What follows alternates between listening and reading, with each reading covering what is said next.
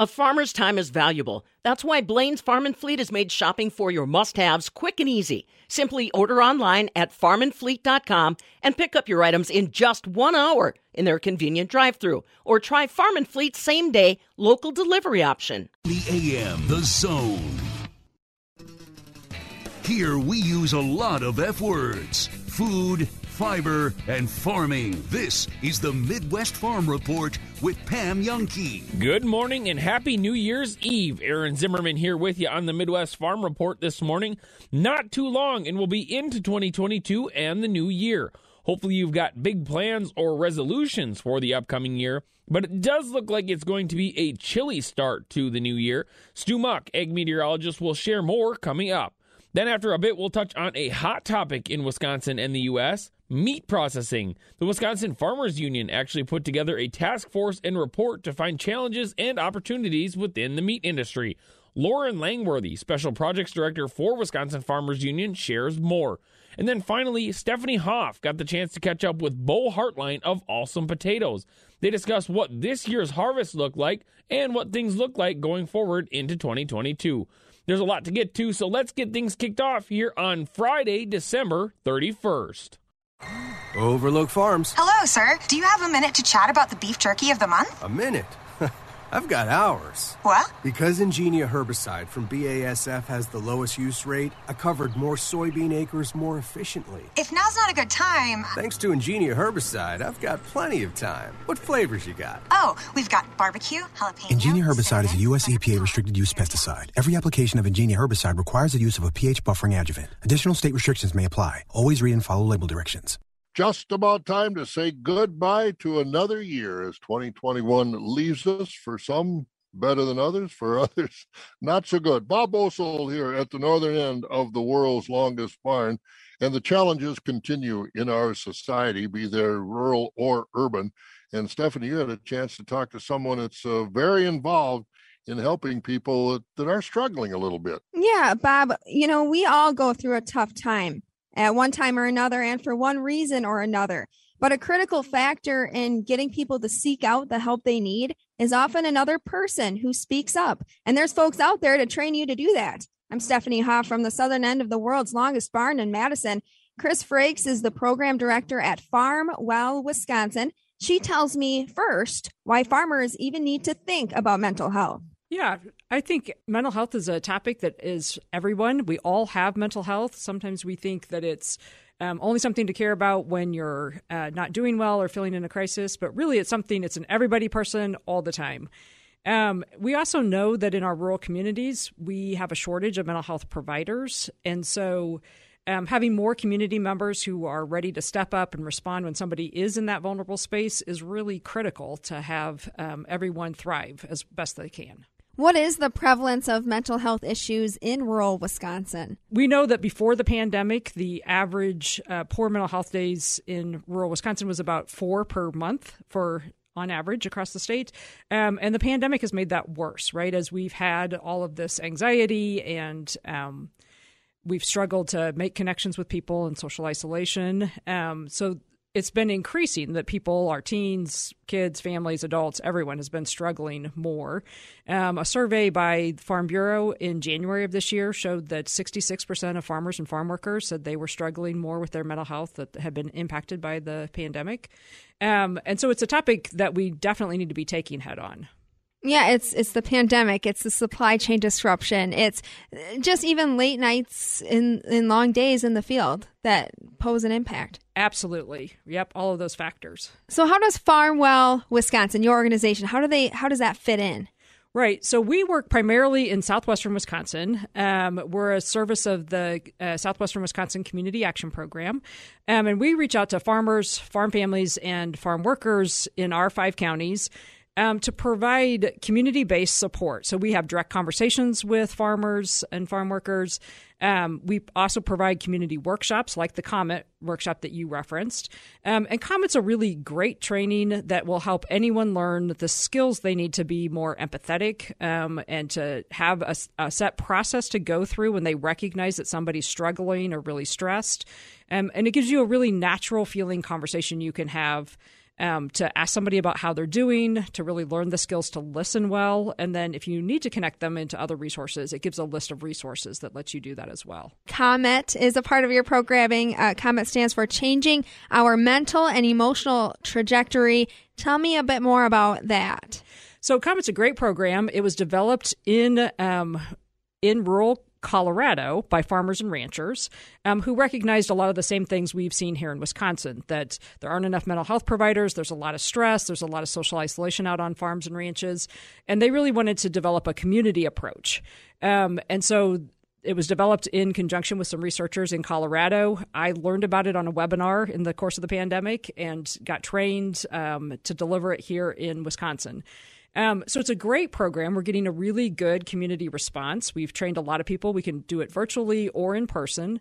Um, it's about two hours. Uh, we have a, a, great conversation with folks, give them a lot of training and skills, some practice in having these things, um, these hard conversations. And then people really leave much more confident and feeling like they could approach families, friends, acquaintances, even who are struggling.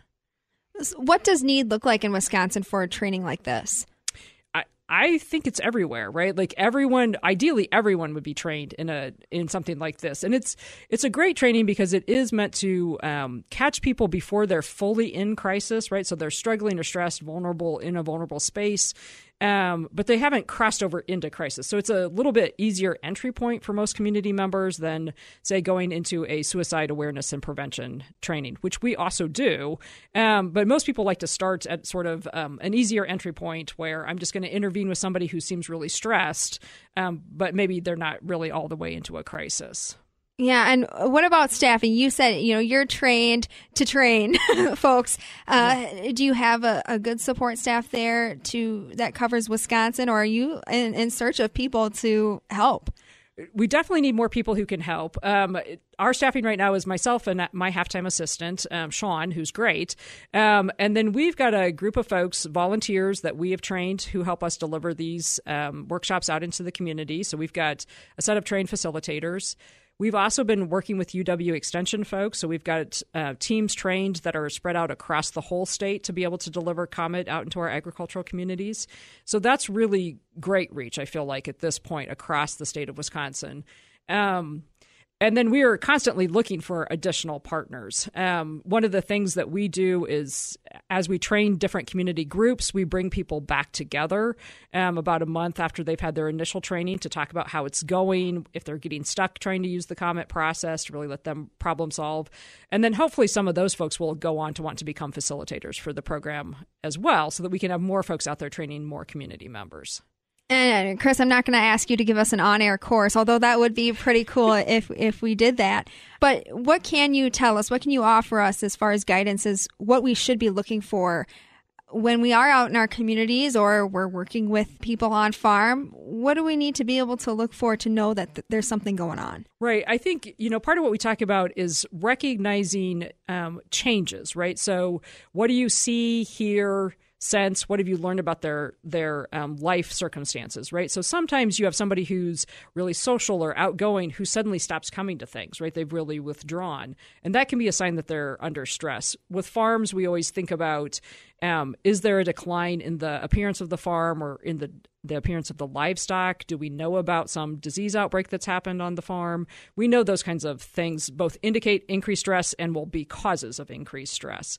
Um, and so looking for those those changes in mood or behavior um, or if you've learned about a life circumstance, like maybe their kid's struggling at school or something, those are times when we want to really reach out. And a lot of times our impulse is to go home and comment to our spouse, maybe that, you know, Bill down the road seems like he's struggling, when really what we need to do is go directly to Bill and say, hey, how's it going? How are you doing? How are you really doing?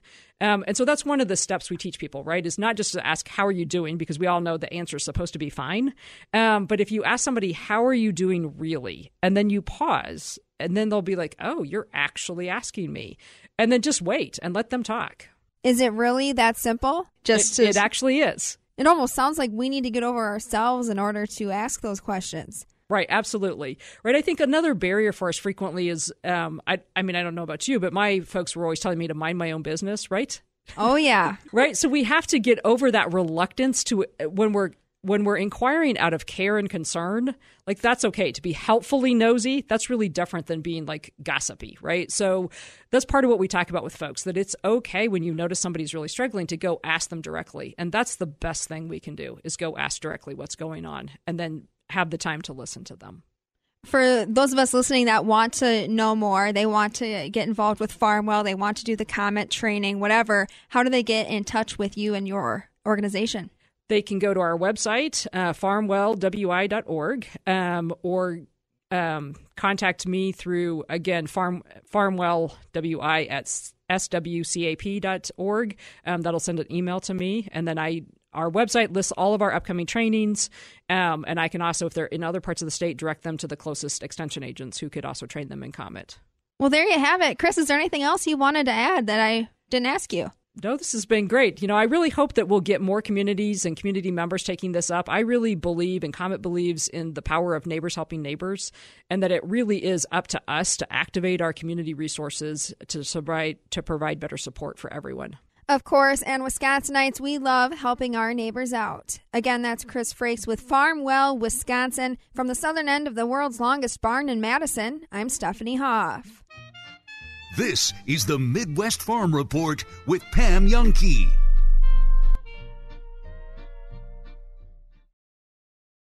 Educated mortgage, the smartest way home. Call Dan, the mortgage man. Interest rates are always fluctuating, but the signs are currently pointing to them going up. We've had low interest rates for such a long time. Let's make sure that you get in on it before it's gone. Call today and I'll show you how much you can save. Educated mortgage, the smartest way home. Call Dan, the mortgage man. NMLS number 222652. Some of America's bravest warriors are returning home wounded. Here's one of them. My name is Norberto Lara. While I was on a combat patrol, a rocket propelled grenade took my arm off at the shoulder. I was discharged from the Army and I've been working with the Wounded Warrior Project since 2007. You don't have to be severely wounded. A lot of guys have post traumatic stress disorder being able to share your story kind of helps you wrap your mind around what did happen over there. My name is Normie, and yes, I do suffer from post traumatic stress disorder, but I'm okay. Don't suffer in silence. Contact woundedwarriorproject.org. It's that time of year for giving and taking.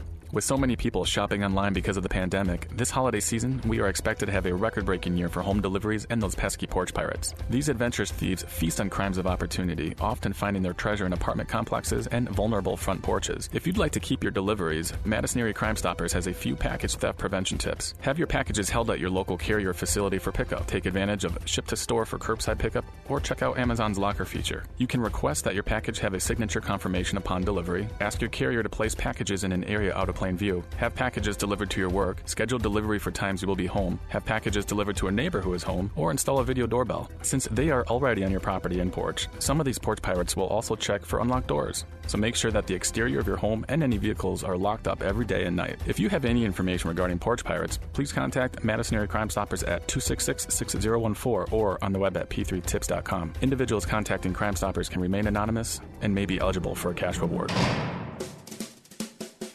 spreading farm information and occasionally manure. This is the Midwest Farm Report with Pam Jahnke. Time now for our Compeer Financial Ag Weather Update with Stu Muck, ag meteorologist. Now, Stu, we are less than 24 hours away from 2022. What is the weather going to look like to start off the new year? It's going to be cold. Yeah, that's a that's a pretty straightforward answer. Well, that's what that's what I expect we're going to see. Oh, there may be a little precipitation, a little snowfall in parts of Wisconsin. The southeast part of the state could get the heaviest snow, and I'm talking uh, just to Milwaukee being kind of the northern edge, and that very far southeast Racine, Kenosha. There could be several inches of snow Saturday and Saturday night. For the rest of us, oh, there's some chance of that activity. I mean, a cool front's going to pass through out of the northwest today. The radar indicating, uh, you know, nothing big happening. Snows out in South Dakota, northwest Nebraska, western Minnesota. There may be a flurry here a bit later today as that front passes in.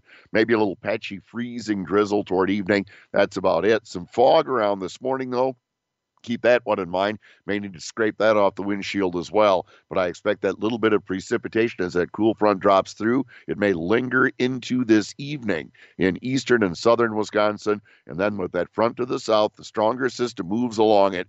We'll hear about all kinds of snow much further to our south, but I do expect at least some snow almost anywhere in our areas. Uh, we may have a little light snow as we make our way through Saturday or Saturday night, but I don't expect it to be that big of an accumulation. An inch or so from Madison to Beaver Dam to Fond du Lac, and a little lighter anywhere else further to the west and northwest. So, not a major winter storm, but the cold air behind that front dropping in today with temperatures that could very well even uh, tonight get down to single digits in some areas and then below zero for Saturday night and Sunday night. We haven't been there for a while, and those daytime highs stay quite a bit cooler as well. In fact, uh, just in the double digits. Uh, I'm thinking teens for Saturday and maybe just around 10 or a little above on Sunday. A pretty cold weekend coming our way. A good one to uh, keep in mind ways to stay warm and safe. I mentioned it before if you're traveling, yes, I know we all have cell phones and that's all well and good. Make sure you have that winter survival kit in the car, the extra blanket, the cap, the gloves, because you could get into a situation where you might have to walk a ways. And being able to wrap yourself up and keep warm makes a huge difference when this very cold air mass settles in. I'll have forecast details right after this. Start off the new year strong by participating in the Dairy Business Association's annual Dairy Strong Conference, January 19th and 20th at the Monona Terrace in Madison. Dairy Strong brings together a wide variety of management philosophies and allows you to explore innovative ideas. At Dairy Strong, surround yourself with forward thinking farmers and business owners. Register for the Dairy Business Association's annual Dairy Strong Conference at dairyforward.com. Virtual options are also available. Let's keep dairy strong. Well, Sue, it sounds like that if people are heading out for this weekend to celebrate the new year, looks like we're going to want to bundle up, be prepared, and and drive safe out there. I'm sure as well. Well, that's it. We're going to have some slippery spots almost any time. I mean, uh, it's not thawing off well. The snow that is not thawing off well on certain sidewalks, driveways, roadways. Just exercise your caution. And around the farm, especially, you know, there's that little chunk of ice right out around the corner of that building that you kind of forgets there. Uh, pay attention to that one too. Our Compeer Financial Ag Weather Update is for a mostly cloudy day today. Could be a little patchy fog, maybe some freezing drizzle. Uh, more likely, we see that light activity toward later this afternoon. Freezing drizzle or a snow flurry. Uh, still a mild day. La Crosse a little cooler in the upper 20s. Everybody else around 30 or so. Southwest winds today become north, only about 5. A little freezing drizzle or flurry early tonight with cloudy skies. In the west, it clears even. That's why I'd say La Crosse and Mauston may see single digits tonight. Uh, the rest of us double digits, just in the double digits. The north winds 5 to 15. Mostly cloudy for New Year's Day. Snow, most likely for the afternoon. The heaviest will be off to our southeast. Light snow around uh, mid teens at best. North winds 5 to 15 and gusty. Some snow yet Saturday night. An inch or so, I'd say, from Madison to Beaver Dam to Fond du Lac. Less further north, much heavier southeast. By Sunday, well, we get sunshine and uh, eh, let's say 10 to 12 degrees for highs. Northwest winds will be around 5 to 15. Finally, by Monday, uh, we head back into the 20s, getting back to normal, and maybe 30s by Tuesday, Aaron. So uh, the weekend is the one. Bundle up and take it easy. Definitely. Well, you know, tomorrow's going to be January, and it sounds like it's definitely going to feel like it then. Yeah, I think January comes in and uh, is going to give us a real good show of what January can be all about. Sure, definitely. And it's, uh, you know, sounds like it's going to be that normal Wisconsin winter weather. Well, that's Stu Muck, ag meteorologist, and your Compeer Financial Ag Weather Update. Compeer Financial is your financial partner committed to agriculture and rural America. For more information, visit Compeer.com. Now, Stu, have you heard anything else too? Looking forward into the rest of January, the rest of February, are there any predictions on what things may look like? Is it going to be a really cold one again this year or kind of more mild, I guess? Well, I think I've been hearing more leaning on the cold weather. Definitely. Than we may have been seeing lately. So you know, get ready. We've got to uh, be prepared for whatever Mother Nature throws our way. Yeah, definitely. Get out those those tank heaters, the heaters in the barn. Make sure you're bundling up if you're heading outside. And glad glad too you give the tips about the those winter weather survival kits. I guess for your car. We actually, my wife and I were just looking at one at the at the store last night as well. Yeah, it's a good idea just to be ready. Yeah, you may not be going far, but if something goes wrong, it makes a difference. Definitely, definitely. Well, again, that's Stu Muck, our ag meteorologist, with our Compeer Financial Ag Weather Update. Stu, have a very happy new year and a great weekend, and we will catch you next year. You bet we'll check in with you then. Thank you very much. This is the Midwest Farm Report with Pam Jahnke.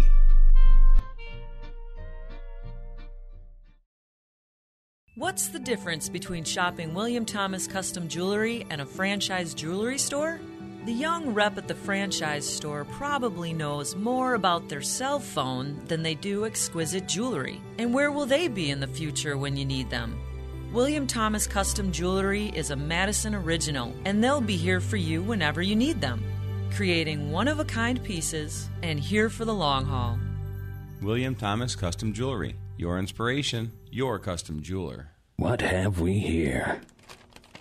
Crackers. At least I think they are. They're in a cellophane wrapper. There are two of them. Crackers always travel in pairs. They snap like crackers. Crumble like them, too. Nine out of ten cracker eaters would give them a positive ID. But these aren't crackers. They're dinner. Jim Krevix for five days straight. There are people like Jim all across Madison, and because the need is there, so are we. This year, we'll supply people like Jim over $950,000 in food through Dane County's busiest food pantry, just one part of the more than $1.4 million in clothing, shelter, furniture, and other goods and services we provide. We're St. Vincent de Paul, helping our neighbors in need. If you've been injured in a bad crash, you might think the facts are so clear that you don't need an attorney. Big mistake.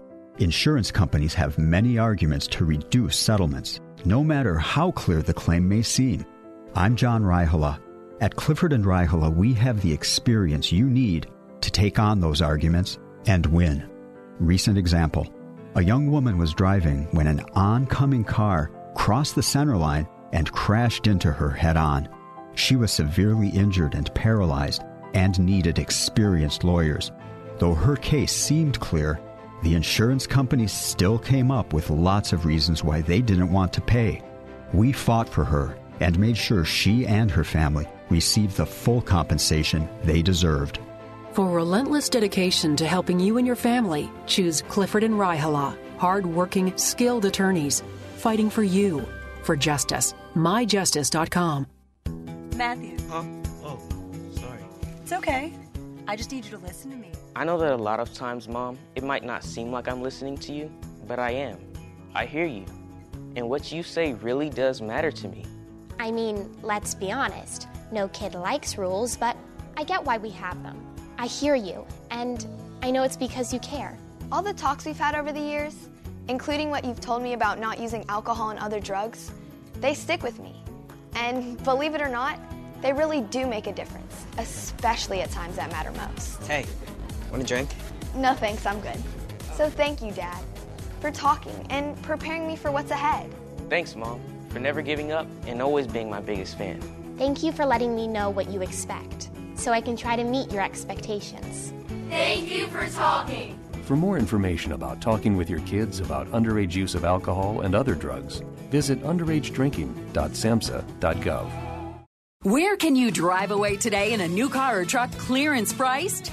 Shep Motors. Bring in the new year with a new vehicle and get huge savings at all three Shep Motors locations. Select from over 900 cars, trucks, and SUVs ready to drive away today. There's never been a better time to buy than now during the year end clearance sale through December 31st. No waiting, no new car overhead, so you get the lowest price on low mileage vehicles anywhere. Plus, get top dollar for your trade and the lowest finance rates ever. While new car prices continue to go up, pre owned cars never have been a better value at your new car alternative. Shep Motors, Northeast at Highway 51 and East Wash, East next to Farm and Fleet, and the Superstore off Highway 12, exit 250 Middleton, and ShepMotors.com. Happy holidays from our family to yours.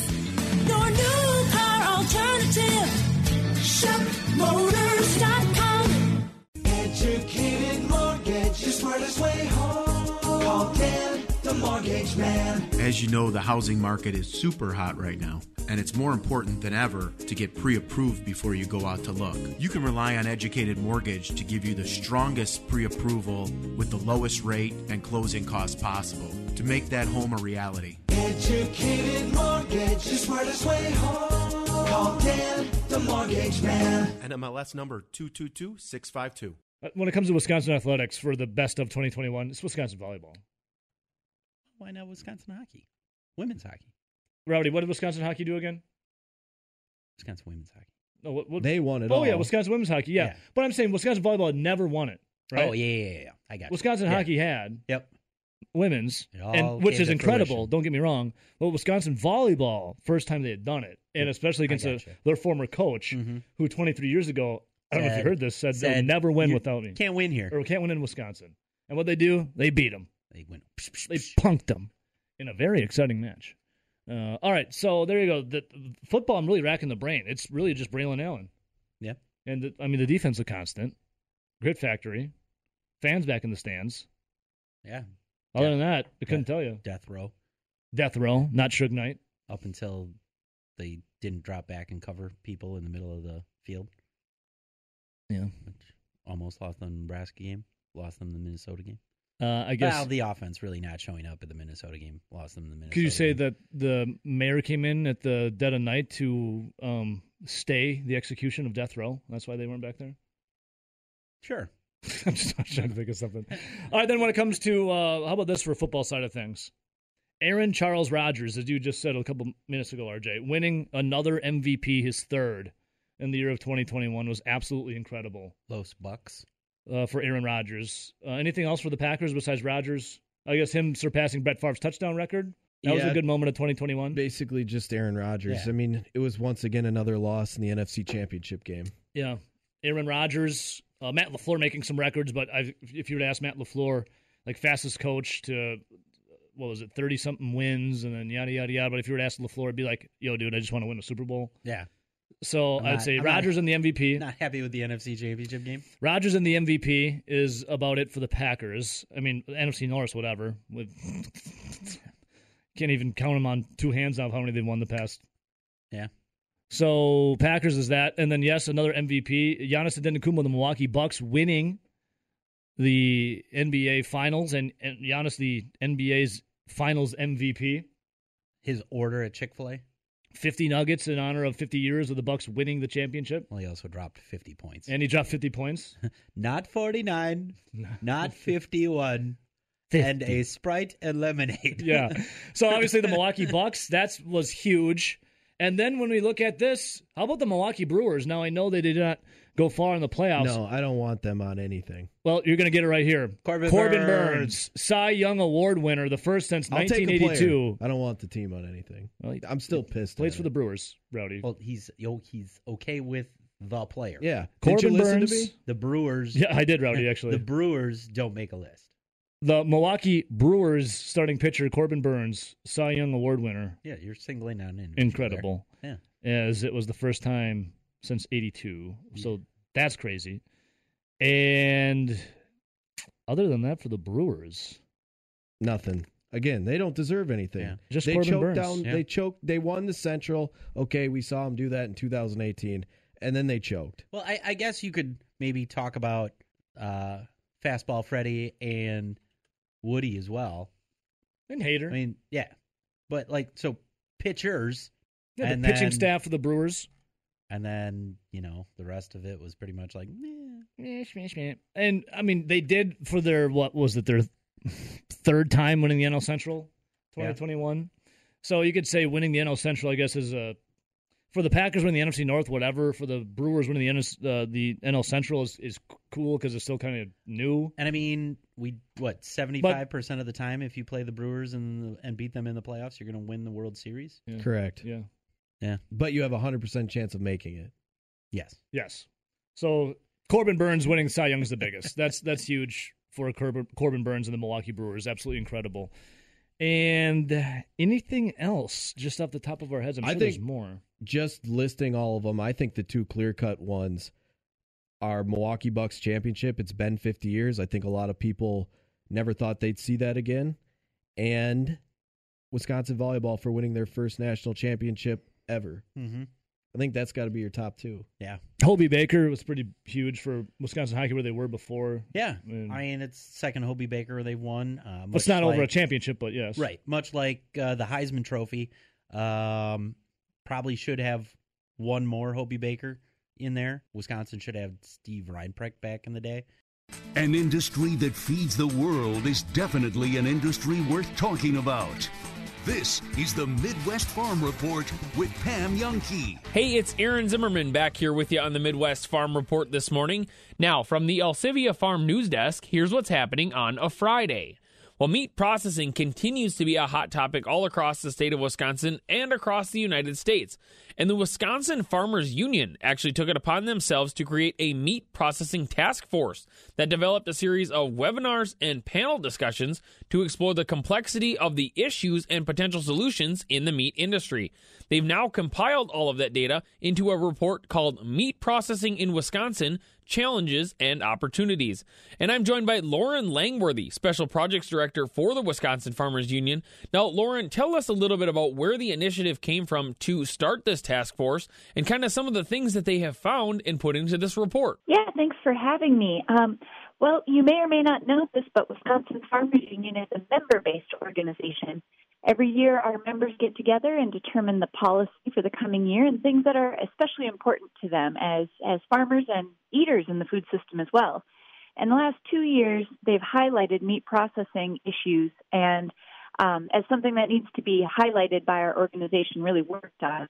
So that's what brought us to developing first a task force and doing some education and a lot of conversations, and ultimately this report. Now, obviously, many of these challenges that our meat processors are facing are not new by any means, but they're definitely still out there as challenges, as opportunities, as ways that we can find solutions to make things better. Absolutely. You know, um, more than two years ago, we were already hearing from farmers that they were having a really hard time accessing local butcheries. Um, many of those butchers were going out of business in rural areas, and uh, getting access to dates to bring animals in was getting harder. And certainly in the last two years with the coronavirus pandemic, we've seen that those issues have only been aggravated. And consumers started seeing empty shelves and hearing about big plants being shut down. And so it just became more and more serious. But uh, these issues are not new.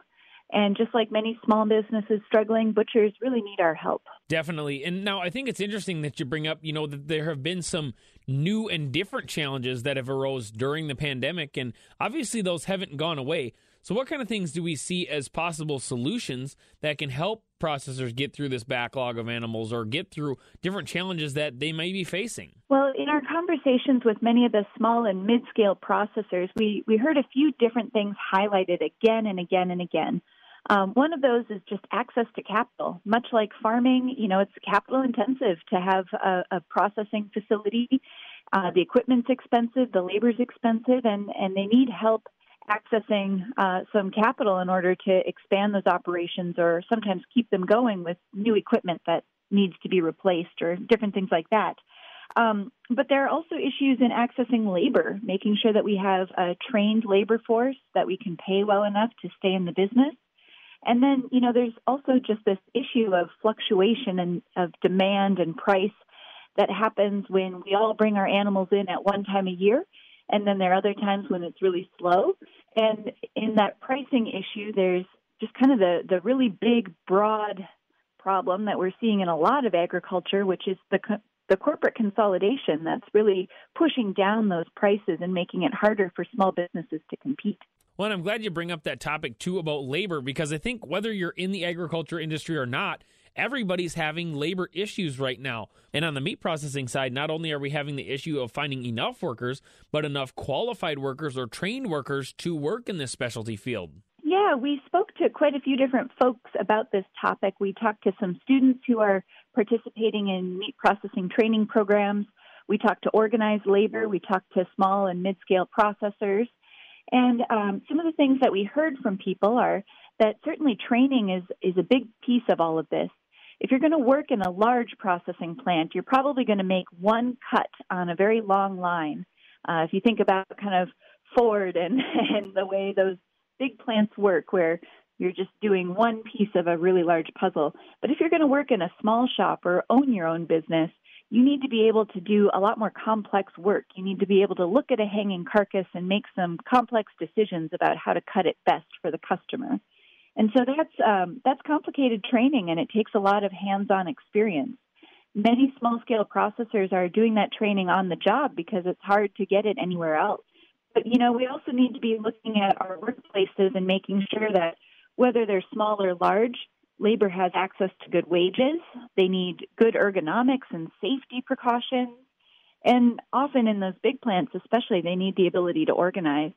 So when we're looking at how can we support our small and mid-scale processors, we need to make sure that they can set up their plant in a way that it's good for labor and they can retain that labor so that they don't have to keep cycling through and training new folks all the time. Now, let's go ahead and talk about things, I guess, on the producer side as well. Consumers have continued to see meat prices rise in the grocery store, but farmers haven't always seen that as far as the farm gate price goes.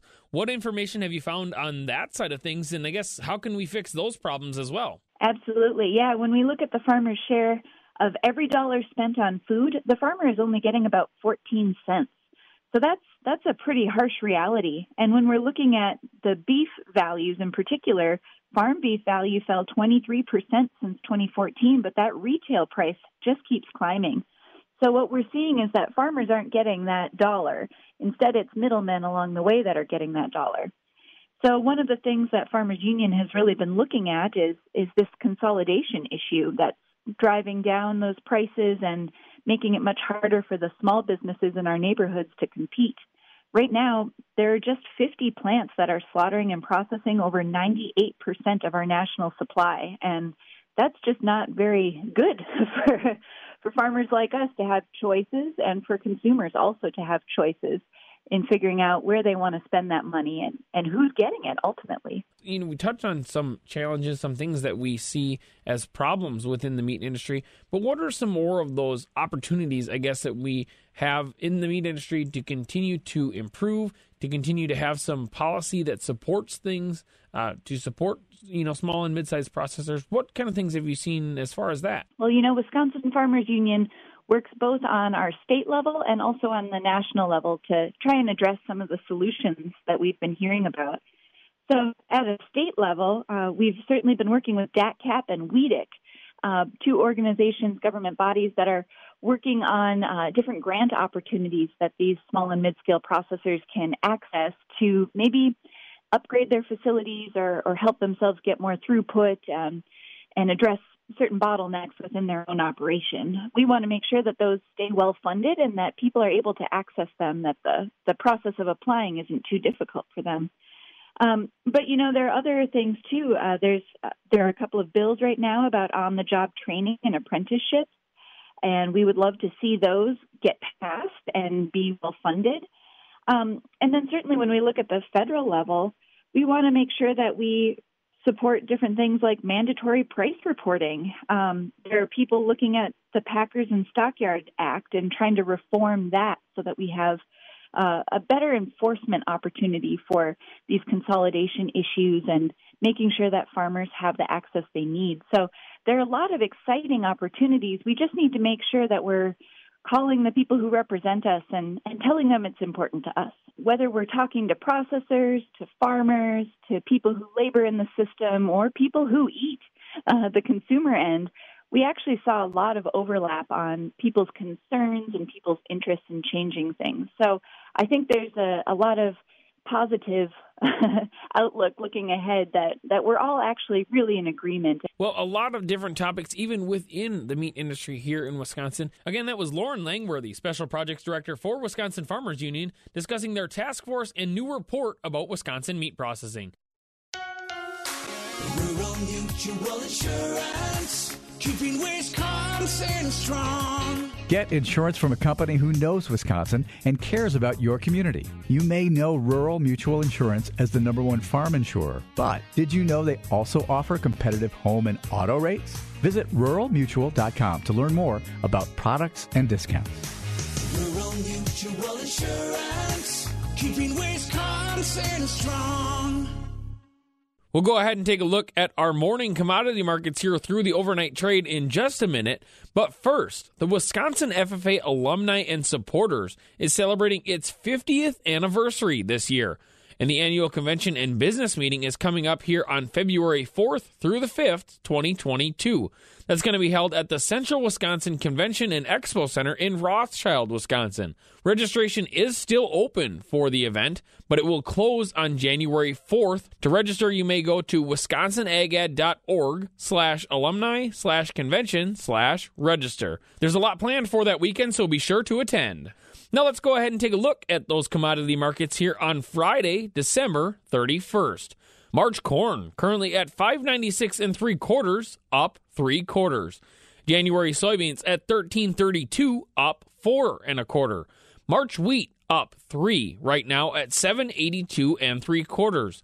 The January milk contract currently at 2020 a hundredweight, that's up 2 cents, while the February contract is down 8 cents at 2075 a hundredweight. Yesterday, barrel cheese finished at 171 up 2, 40 pound blocks up 3 at 198, and finally double A butter up one and a half at 244 and 3 quarters. This is the Midwest Farm Report with Pam Jahnke.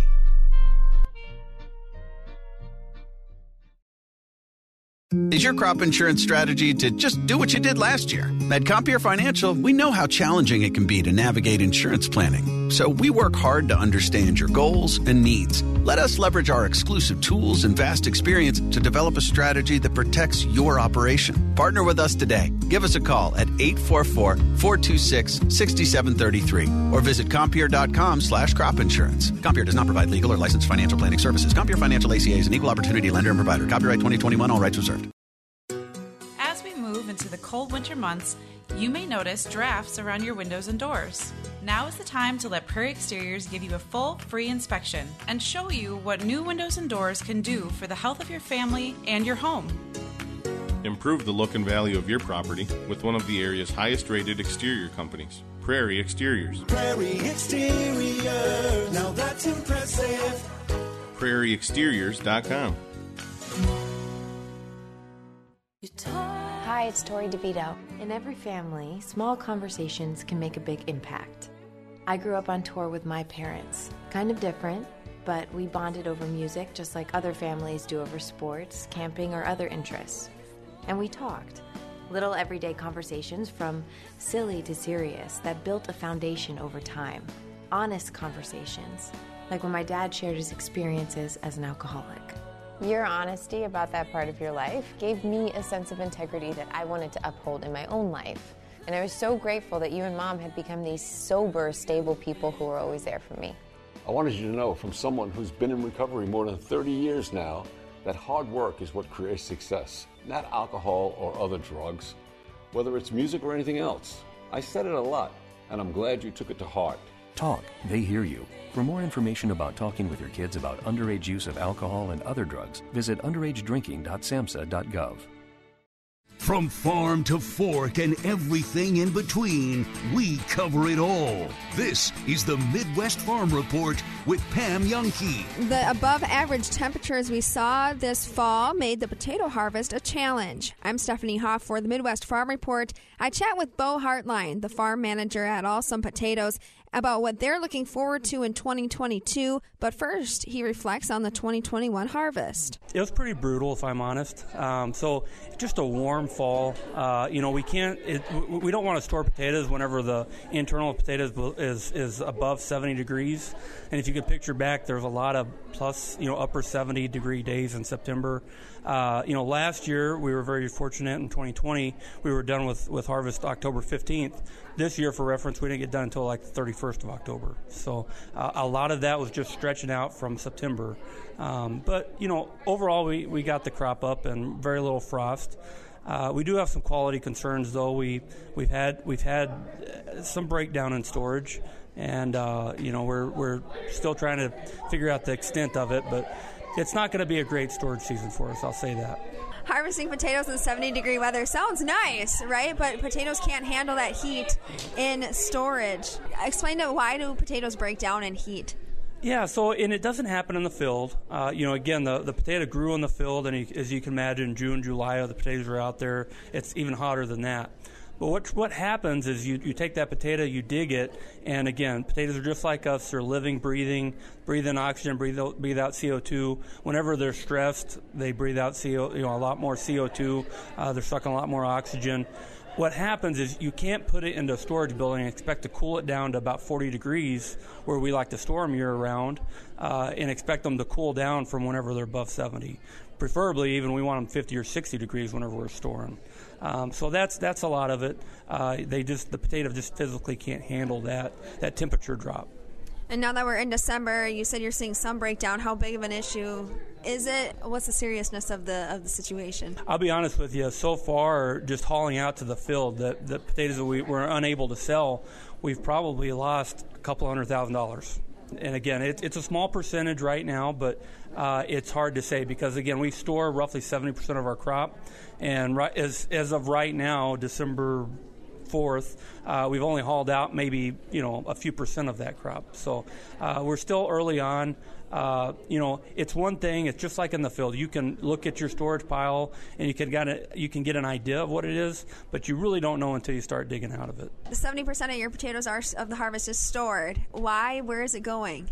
Uh, so ultimately, you know, everything that we that we grow as the, the farm grows eventually goes through Alsum, uh, our wash shed at Friesland, Wisconsin. Um, you know, you know, basically, you know, potatoes. You know, again, once once you wash them you, and you pack them, they can only survive on the shelf so long. Uh, you know, maybe a month if you're lucky for a consumer that, that buys them. Uh, so of the reason that we store is just to have a year-round supply of potatoes. Um, so again, we uh, you know, we, we ship to our, our wash shed during harvest. Again, roughly 30% of the potatoes that we grow, uh, those end up on store shelves through the months of August, September, uh, October. But then we, we put everything in storage to ship the rest of the year. Besides watching those potatoes in storage, what else do potato farmers do in the winter months? So we're just getting ready for next season. Uh, you know, one of the big things is we always go through all of our equipment. Uh, whenever we're, we're planting or hilling or harvesting, uh, we can't afford to have breakdowns. So we, we, we keep our, our maintenance to a high level. Uh, so we, you know, our shop guys are going through equipment. Uh, you know, our agronomists, you know, our, our agronomy team's looking at, uh, you know, what fertilizers you want to use next year, what rates, looking at new varieties that are coming out, and even new, you know, new pesticides that are coming out as well. So.